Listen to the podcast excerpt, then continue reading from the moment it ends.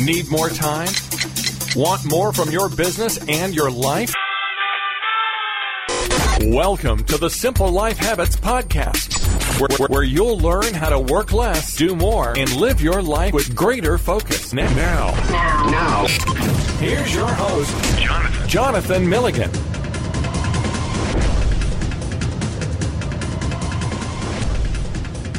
Can I share a simple secret with you today? Become the most resourceful person you know, and your life will change. Now, I know it sounds like a big promise, but take a moment and look at the most influential people you know. You'd more than likely categorize them as resourceful. You see, resourceful people have the ability to lead from the middle of the pack with their knowledge resourceful people have the ability to gain influence with peers with their possibility thinking. Resourceful people have the ability to become a go to person with their creativity. So, the question I'm sure you're asking is well, how do you become a resourceful person? Well, the first step is a conscious choice. You have to want to become resourceful. You have to choose to be active, open your eyes, and take in life in a new way. But I do want to share with you five principles that, looking back, I believe have helped me to become a resourceful person. And you can use these yourself. Number one, principle number one is to prepare long before opportunity arrives. As it's often said, when opportunity arrives, it's too late to prepare. Preparing way before opportunity arrives is not easy. In fact, show me a lucky person, and I'll show you someone who's been preparing backstage for years. I think luck is when years of preparation meet sudden opportunity. Here's a practical way to cultivate a spirit of preparation in your own life. Use Evernote as your preparation system. For me, every good story, illustration, Bible verse, sermon, article, blog post that I find meaningful gets captured in Evernote. You know, in fact, I don't even have a specific reason for capturing all that I mentioned above, um, except for just at the moment, I just believe I should do it and I capture it. But what I do know is when opportunity arrives to write that book or give that speech, I'll be prepared. Principle number two if you want to become a more resourceful person, become an active learner in life and work. You see, those who get comfortable in life and work often get left behind. And the only way to avoid this is you must become an active learner. Well, what's an active learner? Well, an active learner is someone who doesn't just read a book, but weaves what he's learned into his everyday life. An active learner is someone who doesn't just buy a course, but takes notes to more fully connect with what he's learning. An active learner is someone who doesn't just have intentions of being a better parent, but takes meaningful steps to get involved. You know, if you want a practical tool that you can use to live out this active learner, for me, it's a free tool online called Workflowy. It's just at workflowy.com, it's free. It's a simple outlining tool that you can use to capture what you're learning. So for me, anytime I take a course or I watch a video online or I'm listening to a podcast, I have a separate window open and I'm capturing what I'm learning.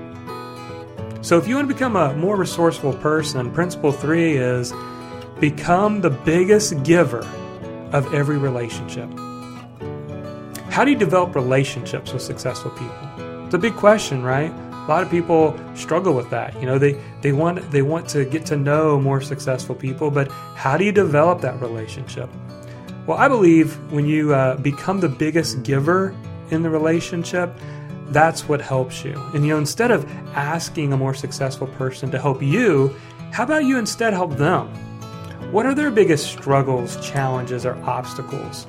You know, I love using a simple acronym that I learned from my good friend Dennis McIntee. You, in fact, you can find him over at leadershipprocess.com. He has something he's taught me called People GPS. When you are out networking and getting to know other successful people, have your People GPS on. And GPS stands for the G stands for goals. What are their goals? What are they what are they shooting for? Ask them, you know, what are you looking to accomplish over the next uh, several months or years?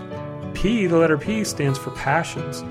What are they passionate about? Maybe they're passionate about something that's even outside of their work.